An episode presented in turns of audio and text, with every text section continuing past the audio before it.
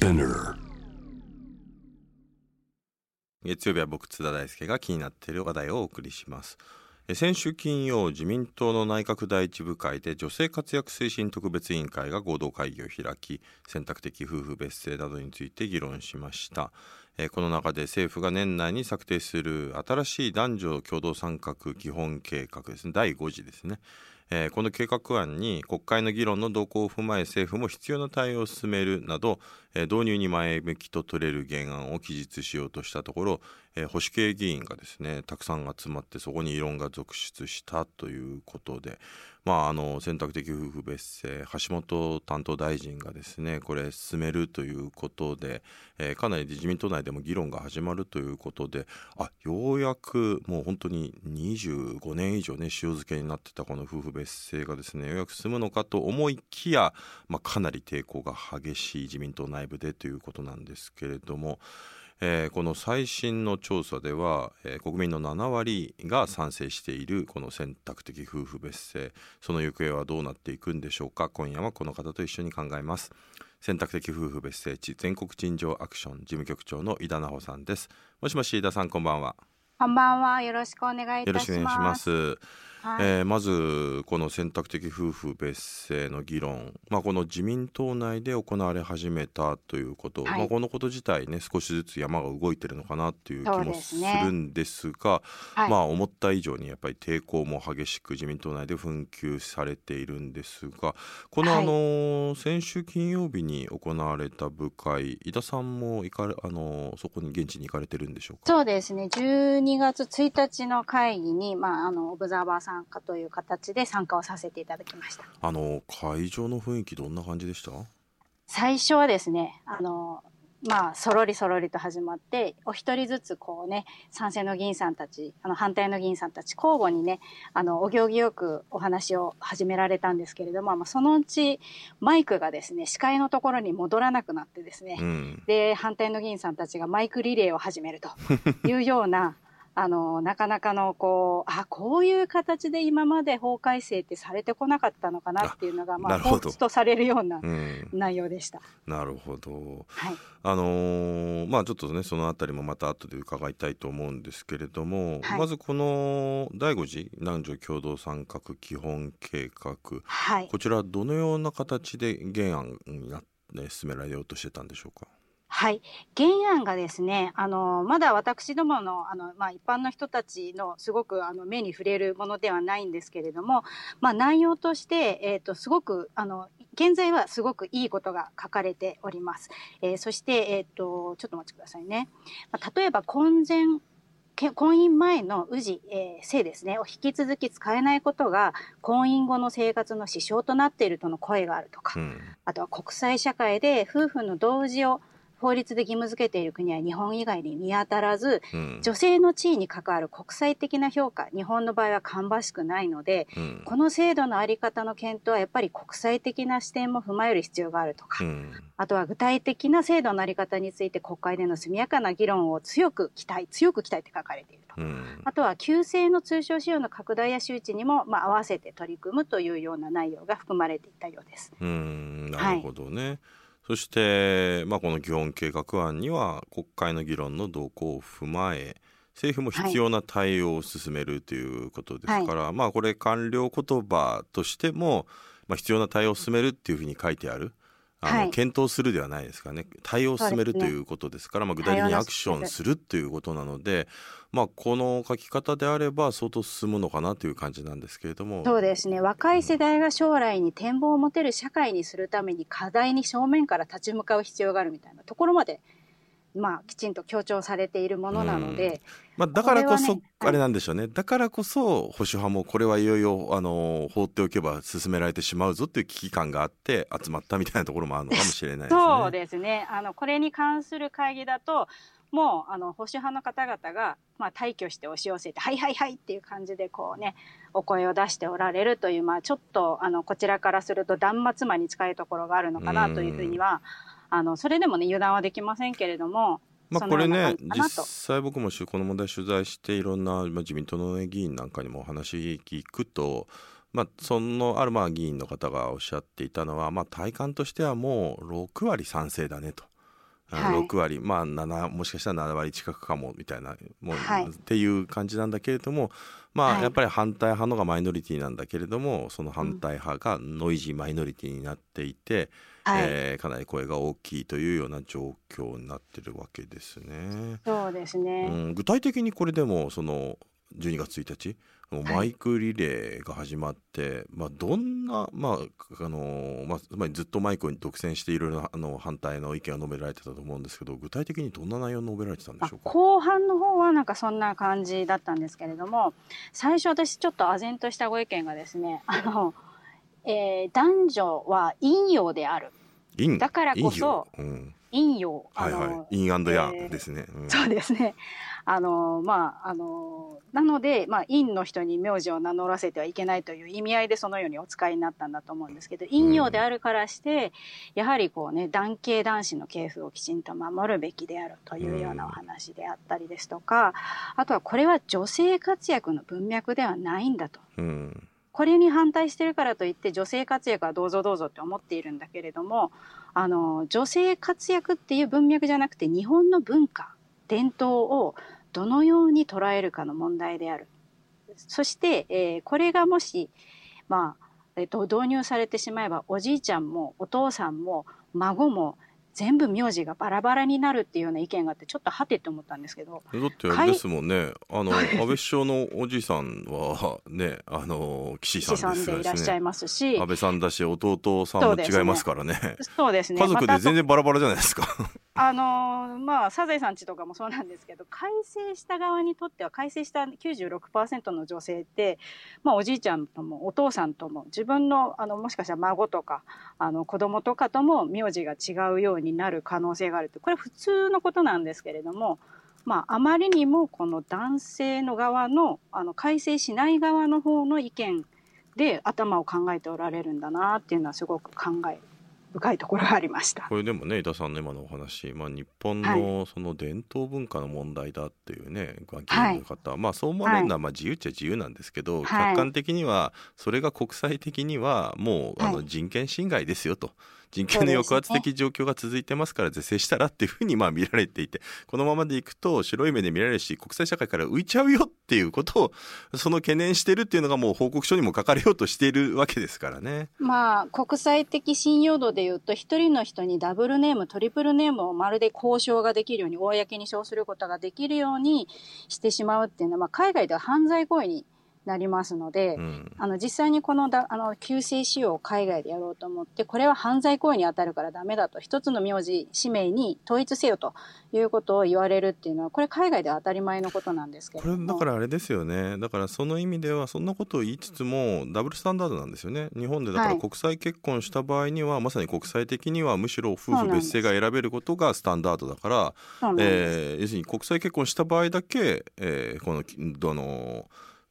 夫婦選択的、まあ、要するに夫婦別姓が選べるっていう状況になっていて、ね日本人同士だけが結婚した時だけなぜかどちらかの姓に強制されてしまうという状況があるわけとですもんね。世界の中で日本人同士日本国籍の日本人同士のみがこの問題に立ち向かわなければいけないのでこれをなんかね外国人参政権とこう絡めて語られたりとか 外国人とかね在日外国人の人に乗っ取られるとかいうちょっとわけのわからない論理をされる方がいらっしゃるんですけどすもごいですね。全くもって日本人にしか関係ないいやそれ多分ねその議論こそ僕 NHK でずっとね中継した方生中継した方がいいと思うんですけどね。でみんなでね見てね何言ってんだこの議員は。っていう論理なんだねと日本国籍の日本人が出生届に出された名前を変えないと変えないで一生を過ごすことでどうやって国戸籍が乗っ取られるのかとかちょっと意味がわからないことをおっしゃっているなっていうことなんですけどそもそもねそうですよね 日本のあの伝統ってもともと夫婦別姓だったわけですよね。じあの自分の出自の加盟みたいなものを、あのずっとこうねあの変えずに名乗るというのが、まあ、いわゆる日本古来の伝統だったわけでドイツから制度輸入したのが夫婦同姓なのでもう伝統も文化も、まあ、ここ120年のものがねあの伝統と言われればそうかもしれないですけど、まあ、カレーとかラーメンとかね海外から入ってきたものも今国民食なので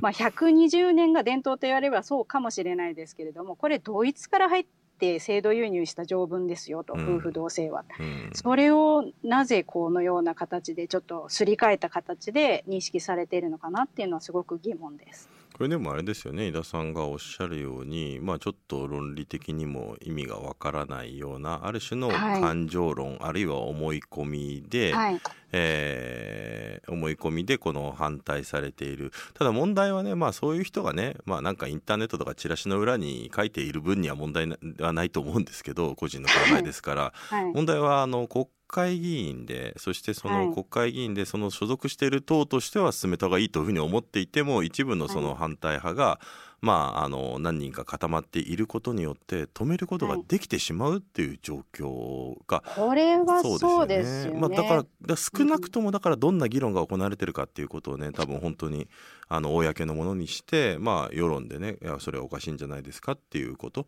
を、まあ、彼らもね表に出てきて本当にね議論すればいいとは思うんですがこれはでもどうなんでしょう？あのどうしてえーまあ、そういったねあの自民党の議員の人たちあの井田さんがその反対派の議員を伺っていて何が彼らは変えたくないっていうふうにお感じになりました？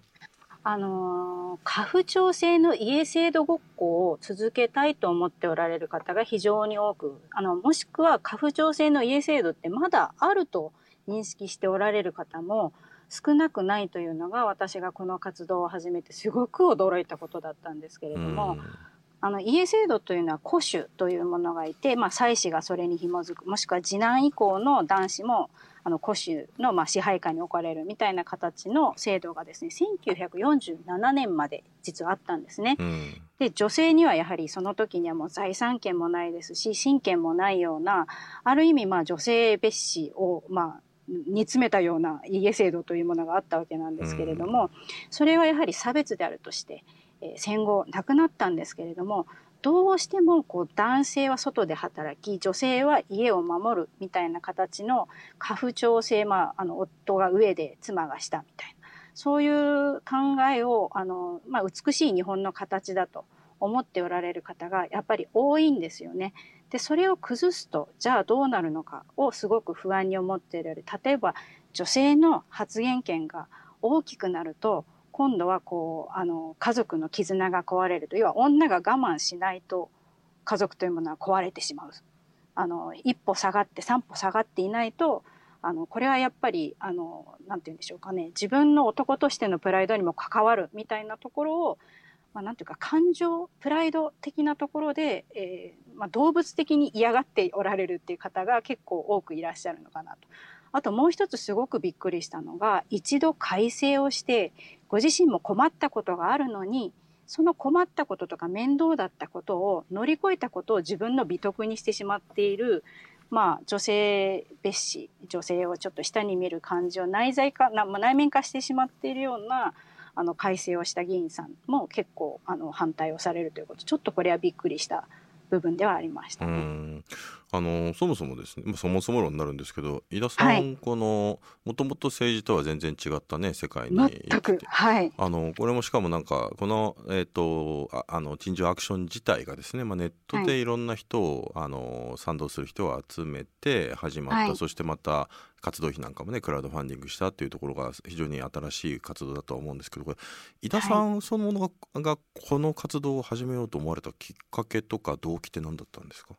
2016年にですねあの当時あの私離婚をして婚子続称といって離婚後もあの元夫の名字で子育てをしていたんですけれども、うんまあ、あの新しいパートナーができましてで彼が腫瘍の摘出手術を受けることになったんですね。でその時にやはりもう事実婚の妻として医療合意をしようとしたわけですよね。あのはい入院手続きの時に。そうすると、すみませんあのこれ名字が違いますよねと。うん。あそういうあの、まあ、法的に家族じゃない方にはサインいただけないのでご家族呼んできてくださいと言われてしまったわけです。おおご家族だよってことですよね。親って思ったんですけども、うん。婚約者ですと言っても事実婚の妻ですって言ってもやっぱりちょっとに、あのと日本の中でも結構大きな病院なんですけどあのダメと言われ一律ダメというわけではないみたいなんですけど、うん。まあ、それぞれの医療関係者のこう観念によっていろいろあの交渉ができる場合もあるようなんですが、うん。まあ、とにかく私の場合はダメと言われた。うん。じゃあ今後もしかしてこの人が癌になるかもしれない。私がみ、あの、例えば看病したり見とる時が来るかもしれない。そしたら、やっぱり法的に家族でないと今後不安だなという形で、えー、もう一回法律婚することを考えたんですけれども、うん、妻の名字で結婚しようと思うと私婚子属称といって今あの元夫の名字を名乗ってましたので、はいはいはい、そのまま結婚すると元夫の名字を夫婦の名字にしなきゃいけないことになっちゃうわけですね日本の法律が。ああなるほどね、うん、今飯田というのは元夫の名字なんですけど、うん、これは生まれもお互い生まれ持ったねない名字をなぜつけなきゃいけないのか、ね、確かにね。はい、でまたじゃあしょうがない。私がもう一回改正しようって言って二度目改正したんですけども、うん、まあ40過ぎて会社員ももう長くやってきて子供も2人育てている人間が改正手続きって死ぬほど大変だったんですね。うんそして、えー、海外出張その2か月後にあったんですけれども、はいはいはい、そこからクレジットカードも変えなければいけない。もちろんパスポートも旧正併記をするとなると銀行口座も変えなければいけない。そしてクレジットカードに紐づいたクレジットカードを全部新番号にしなきゃいけなかったんですよその当時。そうなんですね。じゃあそれでさまざまなネットのサブスクリプション的なサービスとかも全部引き落とし全部やってしかも、まあ、例えば投資の口座もそうですし、うん私の場合子供いました。子供たちは名前を変えたくないと言って変えなかったですけれどもまあ、法的代理人として子どもたちの学校関係習い事とか大学の例えば奨学金の、まあ、法定法的代理人になってたりとかもしてましたので全部変えていくと今度100以上あったわけですよ。こんな苦痛はどうして負わなければいけないんだろうっていうところがやっぱりこの活動の一番最初だったんですね。なるほどね。はい。まあ姉が国際結婚でカナダ人と結婚していて別姓だったので全く困ってないんですよ。なるほどね。羨ましいですよね。そういうのは。これ日本どうしたってなっちゃって。うん。そこからです、ね、それがこの運動の始まりでもあった始まりだったと。はい。井田さん、あのー、今ラジオのリスナーでねこの番組聞いてる人から、はい、ツイッターでこんな、あのー、書き込みというか異論が書かれましたね。はい、えっ、と読みます。井田さんも、えー、津田さんも気持ちはわかるけどそこで反対派を意味がわからないことを言ってる人と言ってしまうから分断が大きくなるのでは反対派が歩み寄れるような寛容さを見せた方がいい気がします。感情論で来ている人たちの感情を逆なでしてしまっていると思います。ということですけれども。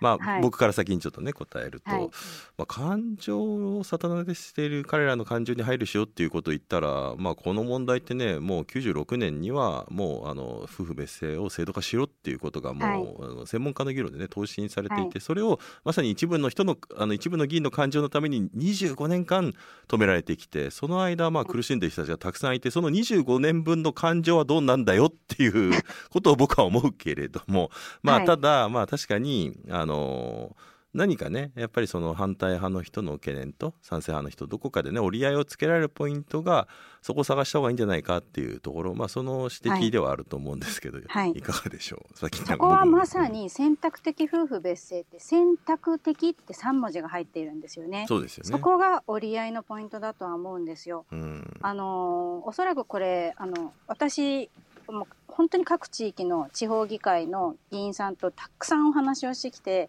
でご心配になってることって、やっぱり国のためになるかどうかって真剣に考えておられる方、やっぱり多いんですよね。だけど、それが、じゃあ、あの、前提のその知識が間違っているものであったり、もしくは偏見にあの満ち溢れていったり、もしくはイデオロギーの問題だと思っている。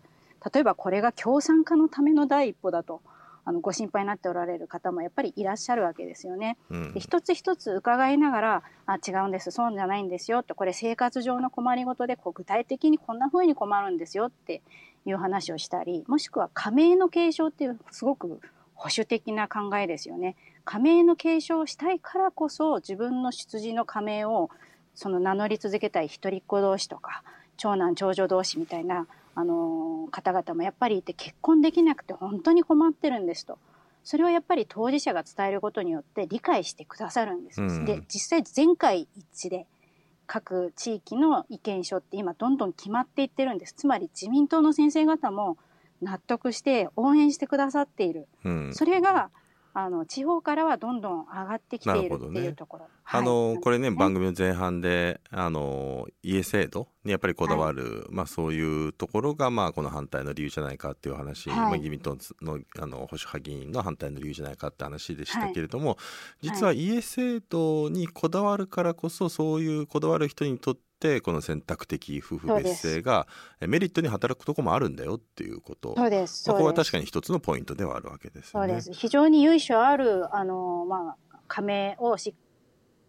ぱり守りたいという20代の女性もこの間私たちと一緒にですね声を届けに行ったんです。これはあなたはずっとこう改正してくれるパートナーを見つけなさいあの旦那さん見つけなさいよと親から言われて育ったんだけれどもそんな都合よく改正してくれるような男性が見つからない、もうこれでこのまま何年もいたら自分は結婚ができないし、えー、そのうち、まあ、結婚、まあ、出産可能年齢も過ぎて子供を持ちたいと思ってもできない。だからもう少子化にも直結しているからどうにかしてくれと切なる願いをやっぱりその彼女も持っているわけですよね。で私個人はその家とかその加盟ってところの感覚はあんまりないんですけれども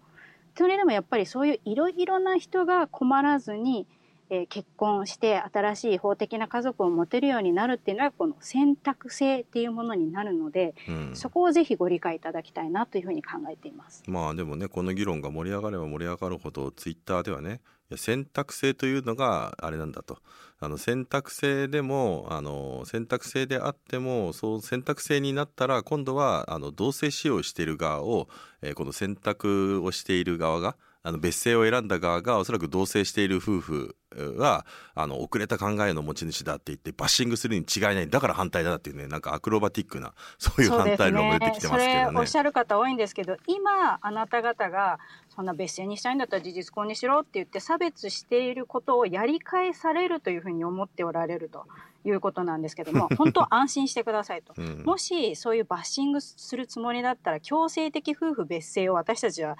あの主張するはずです、うん、全員別姓にしろと。全員生まれ持った名字を変えるなと。これは実際にカナダのケベック州ってそういう法改正をしてえー、出自のなるほどね、はい、ケケベック州はもうあれなんですね。別姓しか選べないんですね。そうです、うん、100%うちの姉もそうでしたけど、うん、あの今のあの首相もそうですね。カナダの首相もあの法的に全部あの別姓です。それはそういう法律になっているからなんですけれども、うん、強制的夫婦別姓を別に私たちは主張していない選択制というのは夫婦同姓にしたい人例えば夫の名字になって嬉しい人妻の名字になって嬉しい人もやっぱりいるわけなんです。継ぎたい人もいるわけなんですよね。例えば政治家の方で妻のまあ、父親からの地盤を引き継ぎたいという方もいらっしゃるわけなのでそれはそういう人たちが本当に幸せになってもらうっていうのがお互いにとって幸せですよね、うん、私たちは名字を変えないのが幸せだし名字を変えるのが幸せな人がいるわけです。だから選択制なわけなので、うん、そこはぜひあのやり返されると恐れないで、えー、お空は落ちてこない。だからやはりお互いのいいと思う結婚の形をお互いに尊重し合いましょうということはすごくお伝えしたいです。まあそこが折り合えるまさにポイントであろうということですよね。で、はい、まあその中でですね、まあ確かに自民党の中でもあのいろいろな動き、あのこれまでとは違った動き出てきてます。はい、例えば自民党の稲田朋美議員が、まあもう本当に安倍さんに近い保守派議員の代表格でもあったわけですけれども、はい、まあ賛成反対ではなくて第三の選択肢としてこの婚前氏続称制度という独自の案を提唱していて、はい、まあこれはまあこの民法にすでにこの婚子続称という制度があって、まあ、離婚したら旧姓に戻るわけですけれどもその3か月以内に届け出れば、婚姻中に使っていた姓を使うことができる。これは、つまり飯田さんが使われていたそうですね、ものですね。でなんですけれどもこの稲田さんの案はこれを離婚の時だけではなく結婚の時にも適用しようというものなんですけど、はい、この案についてはどう思われます、はい、これは私はあの稲田議員に対してはすごく感謝しているのは本当にこう保守派の人たちがテーブルにもつきもしなかった時からもうずっとこうどうにかしてあの議論を進められるように困った人をなくすようにそして通称しようというやっぱり社会を混乱させるものっていうのはあの進めていくのは良くないという思いから、まあ、どうにかしてあのやっぱり議論の取っかかりを作ろうということで一生懸命考えて作ってくださったもので私は彼女に対してすごくすごく今も感謝しています。うん、ただやっぱり一度あの改正をさせる風な形での今あの戸籍の提案なんですね。一度民法上はあの実はね人の名字って2つあってですね民法上の名字と戸籍上の名字っていうのがあるんですよ。うん、で、えー、離婚をした場合は、えー、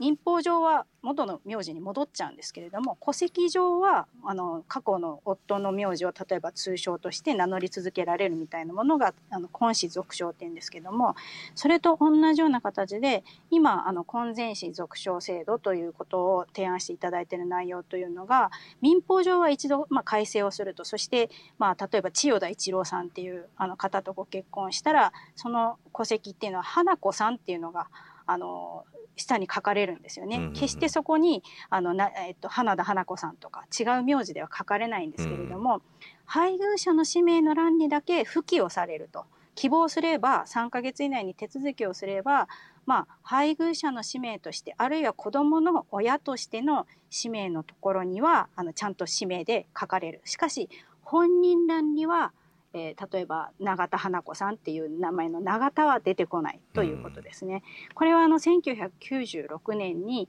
えーまあ、法務省があの提案した、えー、答申の案とはここが違うところですね。答申の案はもともと永田花子さんという名前であれば本人らにも永田花子さんとなりますし、えー、その例えば夫の方は違うあの名字で書かれるという形になるのでここがあの、まあ、落としどころだなというふうにあの稲田さんは思われたということでファミリーネームとして一つの名字を子供にも受け継ぐということなんですけど、一つまあ問題があるとすると今離婚をして子供私もそうでしたけど子連れ再婚をしようと思って、まあ、新しい家族戸籍を作ろうとするとそこの家族戸籍に入れるために子供たちが望まない改正をさせられるっていうことが今起きているわけですね。うん、はいであるいはその子どもの氏を統一するっていうふうになると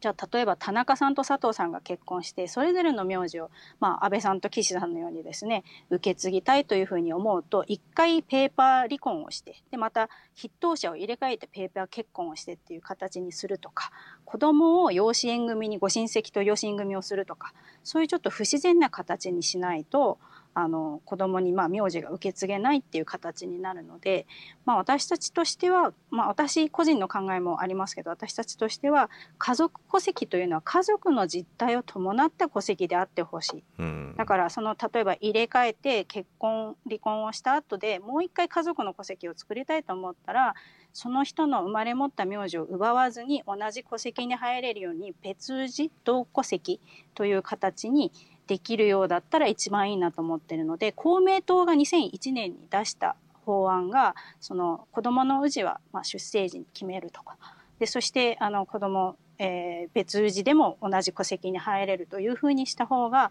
まあ、今いろいろね3分の1は離婚しますし新婚さんの4分の1はどちらか再婚の時代でもありますからより時代に即した案になるのではないかなというふうに思っています。少なくとも1996年の案からは交代はしてほしくないなというふうに考えています。まあ、稲田さんの提案もちろん議論の叩き台としては非常に良かったんですけど、まあ、そこからまあ時代に合わせて、まあ、あるいは、ね、あの今の家族の実情に合わせて、まあ、アップデートして議論して制度に詰めていけばいいということだと思います。まあ、ね、あのね、先ほどちょっとおっしゃったように、まあ、自民党の方針はテーブルにもつかなかったのが、うん、まあ、退去して押し寄して反対意見を、ね、述べるっていう意味ですけれども、まあ、少なくとも今、テーブルにつき始めたという状況だと思います。まさにこの状況を変えるにはあ世論が、まあ、この問題に注目して、えー、やはり落としどころを探るということが非常に重要だと思うんですけれども、はい、えー、最後にですねこのアクションでですね、まあ、あの実際の選択的夫婦別姓の実現のために、まあ、必要なことは何かそしてこのリスナーをあの番組に、ね、聞いていて、えー、井田さんに共感された方はどんなことができるのか最後にお聞かせください。はいこの私いつもこの活動を始めてから思うのは政治ってすごくその人の命とか生活に直結するものなんだなっていうのをすごく考えてあの感じるようになったんですけれども地元の議員さんに今どれだけ自分の困りごとを伝えてやっぱり変えてほしいという思いを切々と訴えるかによって感動するほどやっぱりすごくいろんな議員さんがもう党派を問わず協力をしてくれるんですね。うん、もちろん自民党の中にも協力をしてくれる議員さんたくさんいて、あ、じゃあもう次のあの時にはもう行って一緒に議論の輪に入ってそしてあの自分なりの今賛成の意見を言うよって言ってそしてたと例えばあのすごく保守系だった議員さんが行って困りごとを伝えてくれたりとかするんです。やっぱり議員さんって私たちの代表者ですから自分がもし法改正を望んでいるのだとしたら必ずこう今はもう国会で議論に始まっているので地元選出の国会議員さん、自分が一票を持っている国会議員の方にしっかり声を伝えに行くっていうことをやっていただきたいと思っています。これは、まあ、メールで終わらせずに、まあ、メールを送った後に、まあ、地元の事務所にお電話をして、本当に困っていて、今こういう状況で、本当に生活上の困りごとだから変えてほしいと、イデオロギーの話じゃないんですっていうことを理解していただくと、すごくこうイデオロギッシュに考えていたあの議員さんもですねあそれは大変だと、うん、例えば平沢勝栄議員なんて75歳ですけどご理解いただいたわけです、うん、あそっかじゃあ誰一人取り残しちゃいけないんだ政治はって言ってくださって、うん、俺は賛成だよって言ってくださったね、あ平沢さんね保守派ですもんねあの方もね。そうですそうです、そういうあのやっぱり方々を増やしていくしか今はなくてそのいろいろなあの思いがあって反対されている方よりももう賛成の人を増やす中間で今どっちつかずだった方々に熱い思いを持ってこれは人権の話なんだと男女問わない日本人のもう使命のをこれを国際的にどういうふうに見られるのかっていう話なんだと国際的信用度の話なんだっていうところをきちんと理解してくれたらきっと変わると思います。なのでぜひ動いてみていただければなと感じています。はい。えー、大変力強い言葉ありがとうございました。井田さんどうもありがとうございました。はい、どうもありがとうございました。はい、えー、12月7日編集後期です、えー、井田さんめちゃくちゃ話お上手でしたね。もうそのままあの方があの議員になってずっとプレゼンをしてテレビに出て喋れてもいいんじゃないかというぐらいですね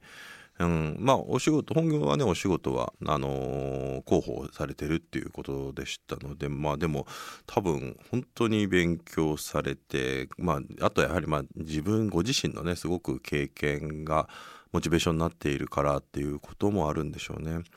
まあ多分話し方にねあれだけ、まあ、自信があるっていうのも含めてなのは国会でもまだそうでしょうけどやっぱ地方議会とかもかなり精力的に回られて、まあ、最初は反対しているような自民党の地方議員の人でも、まあ、そういう困っているこれことなんだと。そういう人権問題なんだっていうことを丁寧に説明することでやはりまあ実際そういう人たちをまあ本意させてきたっていうですね、まあ、そういうような、まあ、パワフルなねえー、活動みたいなものもあるからこそ、まあ、まさに最後の山を越えようとするところでまあなんていうかラスボスの姿が見えてきたみたいなね、まあ、そんな感じでなんでしょうけれども。まあこれね番組の本編でも語りましたけれどももう結論は出てる話なんですよ。議論が足りないみたいな話があるんじゃなくてもうすでに議論はもう40年前からスタートしていてでさらにはもうちゃんと選択的夫婦別姓を導入するしなければいけない。する方向でっていうことでもう法務省で議論が行われて専門家がですね5年議論してるんですよ。5年議論してじゃあもしこれ制度やった時にはどういう問題があるんだろうかみたいなものも全部全て、まあ、議論してそれでもう法律をこのどのように変えましょうそして制度はどうするのかっていうのがもう96年に決まってしかもこれであの法律通してくださいねって答申まで出してるわけですよね。だからまああのもうだからこれで言ってねっていうもうところまでしてあとはそれでで結局でもそれがあの潰されてでまあ自民党の保守派議員に対して配慮して何度も何度も多少どんどんどんどん少しずつね配慮にした制度に変えていったんだけど一時期はあれですよ火災許可制っていうのも出たんですよ。それ何かっていうと要するに選択的に夫婦別姓をも選べるんじゃなくてどうしても選びたい人は火災にあのお願いして申し立てをして火災がそれを認めたら別姓にしていいよっていうですね。まあでもそれもまた屈辱的ですけどまあ屈辱的だけれどもまあないよりかましかみたいに思う方がいいのかみたいなでもその案ですら自民党は拒否してきたっていうのの歴史ででその後ずっと結局なんとね本当にもう25年以上そうです24年か24年ねあの放置されてきたっていうのがこの問題なので変えた方がいいと思いますけどねもうね。いい加減もうでしかももう日本の民法がね国連から3度ももう女性差別だよねって言って是正勧告も受けてますしそのこと自体がね国益に反することであるということをですね是非保守派の人にはですねご理解いただきたいなということも思いました。まあでもこれは本当にあともうちょっとだって感じですね。あのもしかしたら来年の議会でもねまた押し付けられちゃうかもしれないけれどもでも世論がねあの盛り上がればもうそろそろあ誰が潰してきたのかっていうのが今もう見えてきてますからその人たちをあぶり出して、えー、あぶり出してですね何おかしなこと言ってんだっていうことでたくさん声をですね浴びせていけば、まあ、彼らも声を上げづらくなってい、えー、くのではないのかあくまで選択的ですから、まあ、その選択的の選択を一方的に奪ってきたっていうことをですね是非ですね、えー、反対している議員の方にはご理解いただきたいなと思います。ということで、まあ、熱く語ってしまいましたけれども、ぜひこの選択的夫婦別姓実現したいなと思います。え、皆さんもぜひあの関心持ってですね、えー、可能なら地元のね、自民党議員にですね、これ本当に進めてくださいというふうにね、一本電話かけるだけでだいぶ違うので、えー、そういうことも積み重ねて変えていければなと思います。そんな感じです。じゃあまた来週。